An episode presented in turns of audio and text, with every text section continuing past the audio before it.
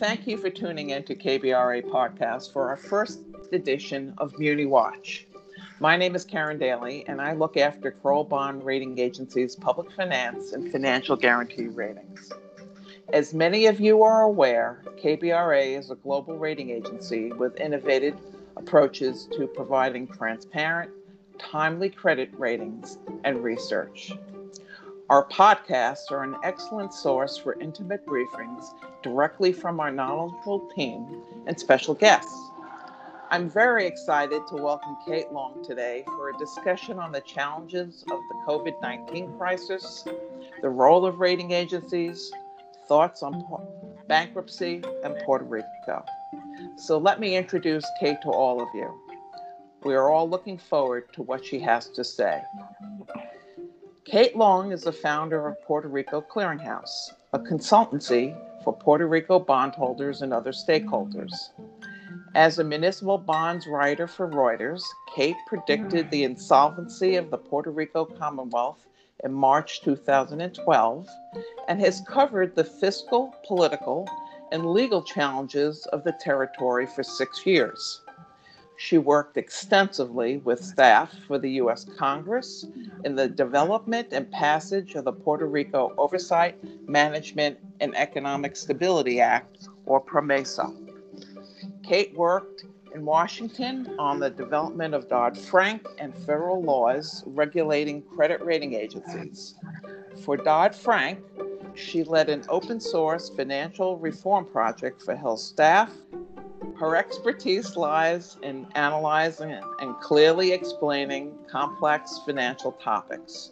Her work shaped the laws governing credit rating agencies, and she was successful in having equivalent disclosure of underwriting information to ratings adapted for asset backed securities. Kate also successfully lobbied for federal law to require the standard application of credit rating symbols between asset classes within a credit rating agency. Kate holds two U.S. patents for the standardization and visualization of fixed income market data, which she is currently commercializing. In the early 2000s, Kate was one of the bond market leaders who migrated the protocol for electronic trading of equities, FIX, to fixed income. Electronic trading is a rapidly growing sector within the secondary fixed income market. Prior to founding her own firm, she worked for British and Dutch investment bank ING Barings. Kate received a BA from Goddard College in Plainfield, Vermont. A very well warm welcome, Kate. And now let's turn to our first question. We've both been through many credit cycles, but I can't say that I've experienced anything quite like this. In your opinion, what are investors looking for given the tsunami of information coming at them every day? Um, hello, Karen, and I really appreciate you doing this and being invited to chat with you today. Um, and yes, absolutely been through numerous credit cycles. This one is unique in that the economic activity just fell off a cliff basically within a week or two. Generally, in, in cycles, we see, you know, a slowdown in activity and weaker firms having cash flow problems. But it, you know, in this turn, every entity, every obligor had immediate cash flow issues um, as, a, as the you know the president ordered basically the economy to shut. So, you know, I think for investors, the primary question is how sensitive are various obligors to just you know immediate halt in cash flow.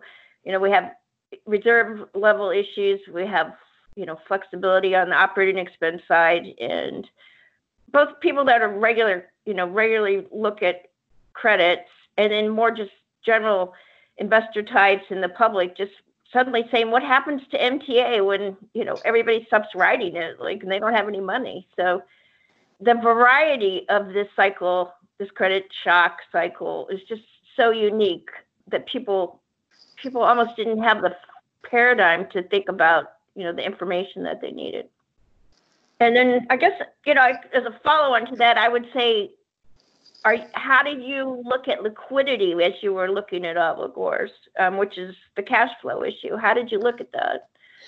Well, I'm going to give you a little background on why we've been writing about liquidity so much and how it arose. So, when the lockdown began, we participated in many investor calls, which we do as a matter of course. And without exception, the first question or two was about issuer liquidity. As you said, the cessation of economic activity was so sudden and so severe that the absolute worst case scenarios were being contemplated. So the question is that, that was posed to us in many calls is how much breathing room do issuers really have? How long can things go on like this? These were the really urgent questions, and even now, no one can answer fully for example, we know that when enough people feel comfortable getting on planes to restore prior levels of passenger traffic, you know, that'll be a big help. But it that is still uncertain. Things are better, but obviously not back to where they were. But we do think it's possible to put together analysis to frame a thoughtful dialogue. And so, what I concluded from these calls is that investors were having difficulty putting their hands on information they needed immediately. So, what we did is for a, ve- a variety of asset classes and credits that we rate, we published articles outlining cash and reserve funds. And then mm-hmm. um, I'll, I'm going to talk a little bit about this later when information became available for the CARES Act, we added those into our analysis, both a commentary and we're putting it in our surveillance and new issue reports. So we're going to publish this information on the CARES Act receipts that issuers have received when we can get that information because depending on the mm-hmm. asset class that you're in, it's not that easy to get that information. And so we're making an extra effort to either put it into commentary or put it into ra- our rating reports and surveillance reports. And that would be breakout of federal funds to specific types of issuers? Like a airports or something? Yes, airports, sales tax, you know, sales mm-hmm. mass transit funded by sales tax, that type of thing. And then, you know, mm-hmm. as we, as we rate individual credits, we're adding them to the reports. So, as I said, for certain asset classes, it's easy to find. For others, not so much. And then this, depending on what asset class you're in, it comes in at intervals. So we're discussing that with with issuers as, as well. You know, look, it, it's really interesting. The great thing about the internet is that all the information is there. The bad thing about the internet is finding it. So, and some, and you know, sometimes you have to call. Sometimes we, we will call mm-hmm. issuers mm-hmm. and check figures and do that again, because the first question that investors are interested in still is liquidity. Mm-hmm. And you know that that ranges from reserve funds to cash on hand to our CARES Act receipts. Mm-hmm. So I know that you've been involved in commenting on the rating agencies and looking at rating agencies and the kind of research and work that that they do. Okay, what do you think rating agencies should be doing during uh, an unprecedented event like COVID nineteen?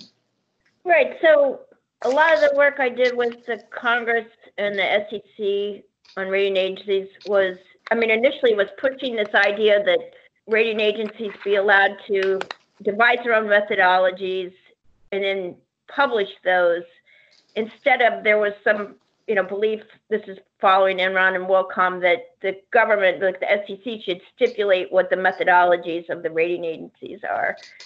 And so I've always been very much more free market kind of approach to raters, and you know, based on this idea that you guys create a methodology to look at an asset class or subclasses, and then follow that and be transparent in that. And my question, I guess, would be, what do you do now that you have this paradigm or this methodology, and then you get this freak one-off event that essentially just you know blows a hole in how you look at how, how you look at the issuers. Like how do you respond to that in terms of what a methodology your stated methodology is well you know it's interesting our methodologies were designed to go through a credit cycle and so you know as i said our our methodologies are really designed to withstand rating cycles not change during rating cycles so, a right. couple of things, and I don't think we've boxed ourselves into a corner, but let me start with just how we think about our methodologies. First of all, they need to be simple. Any college graduate should be able to understand a credit report and a rating methodologies. We don't think that methodologies are useful if you need to divine their meaning. Uh, we've right. got uh, it, um, you know, I've been doing this a long time, and if I can't understand what's in a methodology in a report, I know we have to start over. But I will say to you, Kate, that we have a deep analytic bench. This is not our first rodeo. You know, that helps. A couple of things about our methodologies. We don't use formulas, we don't use scoring. It allows for judgment for rating determinants, and our rating determinants get balanced. They're not weighted. That's mm-hmm. uh, that's an important point to understand about our methodologies. And I will say, I've been asked this before, and it's a really good question. It's a fair question. We have not had a philosophical change in our methodologies. We've had data updates, clarifications, maybe we're standardizing language, maybe we're being more specific, but there's not a philosophical shift in the public finance rating methodologies. We don't believe in mm-hmm. scorecards. We don't think that you wind up with ratings that reflect risk. You haven't asked me about rating ceilings, but we think that rating ceilings distort mm-hmm. risk. It would appear that we're the lone voice on this now. So it's a really you know interesting question you know have are we in a pickle because of covid-19 the answer is no you know we look at everything on a case by case basis. I think you know that for every issue we write about, either surveillance or new issue, we look at bankruptcy, we look at statutes. So the issue of have we again painted ourselves in a corner? No, we have the needed flexibility because our folks have been through many business cycles. Now, that's not to say that there isn't heightened risk in the market. Many traditionally low risk categories of the muni market are going to and are and will continue to experience stress. But we think that the municipal default risk will remain mostly idiosyncratic. Mm-hmm. We obviously acknowledge the increased pressure from pandemic related economic disruptions that could lead to a higher uh, number of municipal defaults, including bankruptcies. But our, our thought again is that these instances will be mostly idiosyncratic. So that was a lot of words on to answer your question, but that's sort of our thinking on methodologies. So, one of the things that I'd like to talk to you about is bankruptcy. And before I ask you a question on bankruptcy, I would like to take a moment to remember Jim Spiotto, who taught all of us so much about bankruptcy through his brilliance, patience, and bottomless kindness. We miss him. So, mm-hmm. Kate, once again, given all the issues attendant to COVID 19, the bankruptcy issue has raised its head. And again, it's raised its head because of the stress experienced through many credit sectors. what's your view of the credit impact of the uncertainty surrounding the assured case and special revenues? On the 928 issue, this is the assured um, decision. The the Title III court in Puerto Rico Title III court said that special revenues did not have to be paid during the pendency of a bankruptcy. I think I don't love the decision. I don't necessarily agree with it, but I think that people are just going to have to adjust unless one of the insurers can get the Supreme Court to take it up. They've denied cert twice. and AMBAC and Assured filed petition with the Supreme Court to look at it, and both refused. I think right now the probably the more pressing question is the attempt by the Puerto Rico Oversight Board to invalidate the highways debt and the convention center and PRIFA, the rum bonds debt in the Puerto Rico bankruptcy, where we have revenue bonds secured by specific streams of tax revenues that are identified in the official statements and all the bond documents.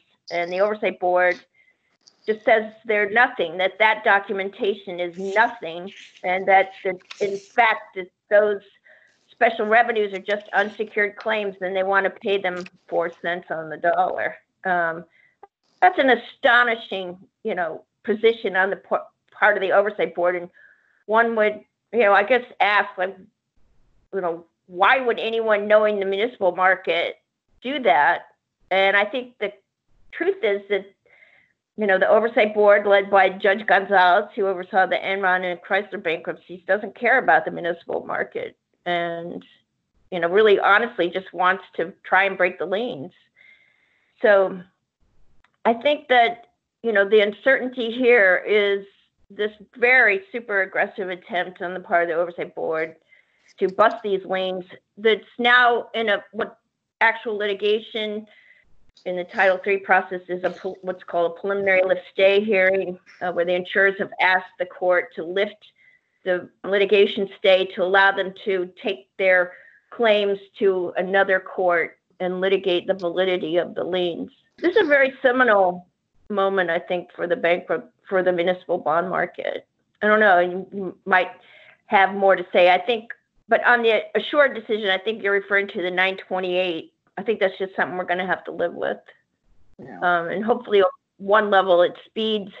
One thing I will say is that a debtor, a municipal debtor that's got attorneys that want to string out the process forever will use that as a cudgel to beat on, you know, whoever the creditors are that own those special revenues debt. Because in the meantime, you're not getting paid. So uh, that's a that's a bad outcome. You know, some people suggested, and I'm sure Jim Spiotto, who I miss a lot too, would say, you know, this is the First Circuit decision because Puerto Rico's in the First Circuit Boston court and it might not necessarily apply to you know a bankruptcy in California. But I think that there's so little municipal bankruptcy law that the courts tend to look pretty closely at what other courts have the decisions they've come to. Well, I I'm happy to share our our thoughts about bankruptcy because we write a lot about it in both, as you know, our reports. Every section has every report rather has, has a section on bankruptcy which investors really read very closely. but, you know, I think what I'll do for the audience is just give a quick background and talk about what we've done, right? So, yeah, you know, back in April of, of 2019, we commented on the implications of the ruling by the U.S. Court of, of Appeals for the First Circuit regarding the treatment of the Puerto Rico Highway Special Revenue Bonds. So, as mm-hmm. you said, that decision is now final with the Supreme Court's denial of cert. And what the Court of Appeals ruled in summary is during is that during the bankruptcy case, special revenue bond payments are merely optional and not mm-hmm. mandatory under the special revenue provisions of Chapter 9 of the Bankruptcy Code. We also noted in that piece that some states, like California, you did mention California, have laws addressing and restricting use of specific streams of revenues, such as taxes levied for California school districts. And we discussed mm-hmm. this, yeah, we discussed the significance of those laws as well as how they may inform KBRA's analytic process. So rather than throwing our hands up, the denial of cert made us think about and look more closely at state laws. We think this helps the market think through these issues. So let me talk a little about federalism because it's important. We know that the principle of federalism establishes the dual sovereignty of state and federal governments in the United States. And while we all learned about this in high school, we haven't really spoken about it very much in the municipal community and what it means for credit. So now I'm going to take us back to high school, but only the classroom. Uh, don't get too worried. Um, so, what our federal system of government provides is uh, robust powers to the states, including the control as to how their respective local governments and agencies may raise revenues, what those revenues may be used for, and the basis on which such public entities may secure and issue bonds. Mm-hmm. Because, because this concept of federalism is foundational in our form of government, where appropriate, we will include state laws in our analysis, including giving consideration to the significance of state law and federal bankruptcy proceedings in the evaluation credit and the assignment of public finance uh, debt ratings. And we've already written about this with respect to California school districts. So I'm just going to give you the punchline on California school districts because I was uh, pretty broad in uh, five minutes ago, and we believe it's highly unlikely that the bankruptcy court would interfere or contravene the provisions of California school district financing law, given number one, the U.S. constitutional restraints on the bankruptcy judge as a federal judge in Chapter 9, and two, the provisions in the bankruptcy code that implement those federal constitutional limitations, which were enacted precisely because the original version of Chapter 9 provided control to the bankruptcy judge over state and local issuer, issuers that did not respect federalism. And therefore, the Supreme Court struck it down as unconstitutional in the 1930s we, you know, again, these this course of events have led us to do what we're always doing, but again, when the situation is appropriate, we take a deep dive into state laws. Mm. Well, so, as as it, I was going to say, as it should be. That's, I mean, the debt is issued under state law, right? And then you have this federal overlay of a bankruptcy proceeding, but the federal overlay should respect, you know, what the state undertook.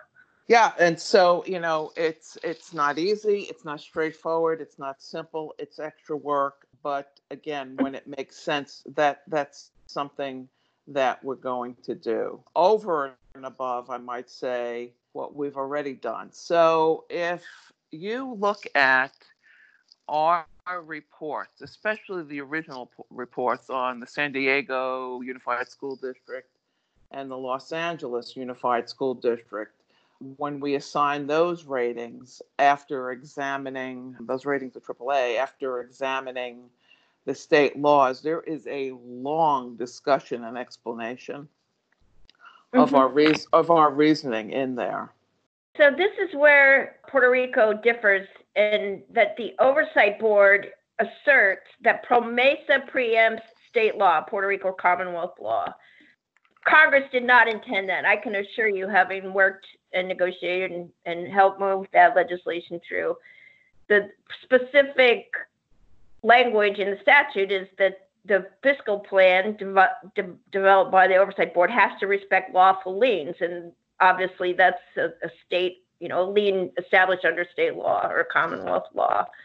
If a state decided to approach Congress to create some kind of bankruptcy authority, this is a critical issue that needs to be negotiated in statute, federal statute that would give create some kind of framework for a state. And that is does a federal bankruptcy framework preempt state laws in terms of you know validating liens or the creation and and you know security interest in liens. It's a fine point. I know it's like a particularly fine point that you would appreciate, Karen, but it is essential as we look at you know weak credits going forward and how they get worked out, um, and then what kind of law that Congress creates to do that in. I am not aware of any movement afoot to Mm-mm. amend the bankruptcy law. So uh, uh, I know people have been talking about it, but I'm I'm not aware of any movement afoot to do that. So because we know you write extensively about Puerto Rico, what does the future look like for Puerto Rico? That's a great question. Let me sum it up here. Puerto Rico has not filed audited financials since 2016, their F- FY16. They have increased spending since they entered bankruptcy. They stopped paying some of their debt in 2015. They've cut taxes twice. They basically don't want to own up to this debt they have and are happy to let the oversight board kind of carry the spear to try and invalidate it. I think that that will leave a particularly bad feeling among retail investors, mainland investors. I think that mutual high yield mutual funds will buy the debt all day long because whether it's rated or not, because they have, you know, they can assume, you know, they can have part of their holdings in unrated debt, and as long as coupon's high, they don't care but I think that generally, I mean, I've also done other work for you know large investment groups that want to make substantial capital investments on the island, and you know the uncertainty and the sort of a tax code that moves around constantly, you know, sort of this unwillingness to to create a more efficient government that operates more like a mainland government. I just think that it casts a shadow long term on the you know opportunities for Puerto Rico. There is a very unique caveat, which is that we have about you know 60 or 70 billion dollars of federal money coming in to do recovery work for Maria and Irma and the earthquakes and now a bunch of this COVID money. The controls on this money are so tight, so tight that it may cre- spur kind of a more conscientious use of public money than what what has existed in the island government for decades. And, you know, that's an odd hope, but I just know, you know, we have now a monitor from the U.S. Department of Education. We have a federal police monitor. We have, you know, this recovery money. We have a federal monitor from the, you know, U.S. HUD, Housing and Urban Development. And they are putting clamps, very strict clamps on the way this money is appropriated and how contracts are given out. And then I'll just mention one more thing, which is something when PROMESA was being developed, the guys asked me if anything I thought should be included in the law. And my first ask was that all the contract, the text of all the contracts executed by the government be put online. They already had a database which listed the amount and the contract party but now the full text of all contracts are online, and citizens, public interest groups, and journalists use that extensively to track who's getting contracts. They map it to if those parties are giving political contributions to the political parties. And there's this, you know, what I would call more radical transparency operating in the government there, which has sort of empowered the people, which is basically where it has to go. Because the government has hid information and, you know, misrepresented information for a very long time. So, you know, there's things more along those lines that I think that in terms of how I view the island and its opportunity to become stable and grow, you know, that I consider more important the debt restructuring is all legal stuff. It's just people fighting over money. But in terms of getting the island on some kind of more sure footing, I think that those kind of things are really helpful for the long run. So I guess it's kind of a follow, you know, closing question from me, Karen. I would ask, you know, what kind of challenges as a as you all fa- facing as a rater due to this crisis? And are there things that you've added to the process that will help investors try and kind of swim through this really murky period? That's a great question. And what we've done immediately is start our really publishing and writing about issues surrounding COVID-19. But let me let me just step back and just talk about what we think happened and how we think we can help investors. So, you know, what the interesting the interesting set of circumstances here is, and what the country has experienced is is different from the Great Recession. And let's be honest, as a group, only scientists saw this coming. So it it really makes you, you stop and think. Um, this was a recession, the root cause of which was the pandemic, not intrinsic weakness in the economy. And you you know you started off your remarks by talking about that, but our first challenge and what we, we're doing to help investors think about risk in a logical, thoughtful way. So, a couple of things we don't think it's helpful to put everything on negative outlook. Even in the midst of these terrible circumstances, we need to acknowledge the following there are risk and credit distinctions between bond sectors and within bond sectors. The other challenges are the unknown, right? So there's a whole host of unknowns.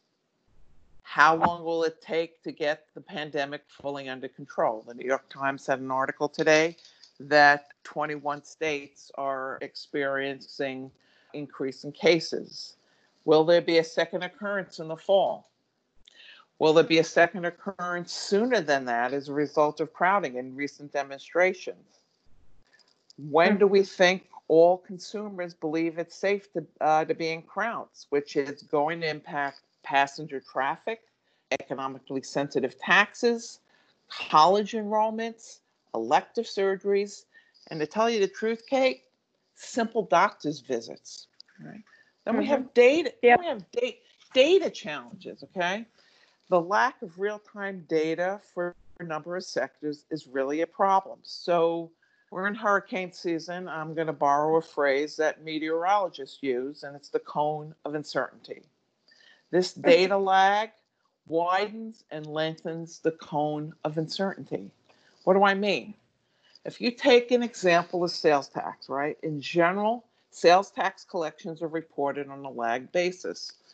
So, why is that a problem? Sales tax administration varies across jurisdictions, as you'd expect, and with businesses that collect sales taxes, typically forwarding collections to states, which in turn distribute revenue allocations to local governments. This process takes time, meaning that it's going to take, it may take several months before we have clarity on the depth of sales tax declines during and immediately after lockdown. It's also mm. a major headache for issuers performing forecasts of their revenues. So, mm-hmm. and this is gets to the question you asked me earlier, so I want I want to answer it specifically now. So, what we decided to do in the absence of real time data is examine the amount, I keep on talking about breathing room, the amount of breathing room our rated mm-hmm. sales tax credits have in a commentary that we published on April 20th. And in it, we noted the decline in coverage needed to reach one times coverage on 2021 debt service and we talked about the presence of reserve funds. So, mm-hmm. To sort of wind back to how you originally phrased the question to me, we are trying to research and write about the immediate concerns in front of all of us with data that we put together. So, again, you know, it's not that this data isn't or this analysis is so challenging to do. It's that people don't have the time, investors, to do it. And so we're mm-hmm. doing it. And you'll see many, many articles with the headline of COVID 19 where we examine all sorts of things. We examine the, the balance sheet of airports. We've done it many times. We'll, as I said earlier, Mhm. write about the receipt of CARES Act monies. It's not so simple, depending on the asset class, to get that information. So I hope I answered your question. Yeah, that's a great answer. It's a- excellent.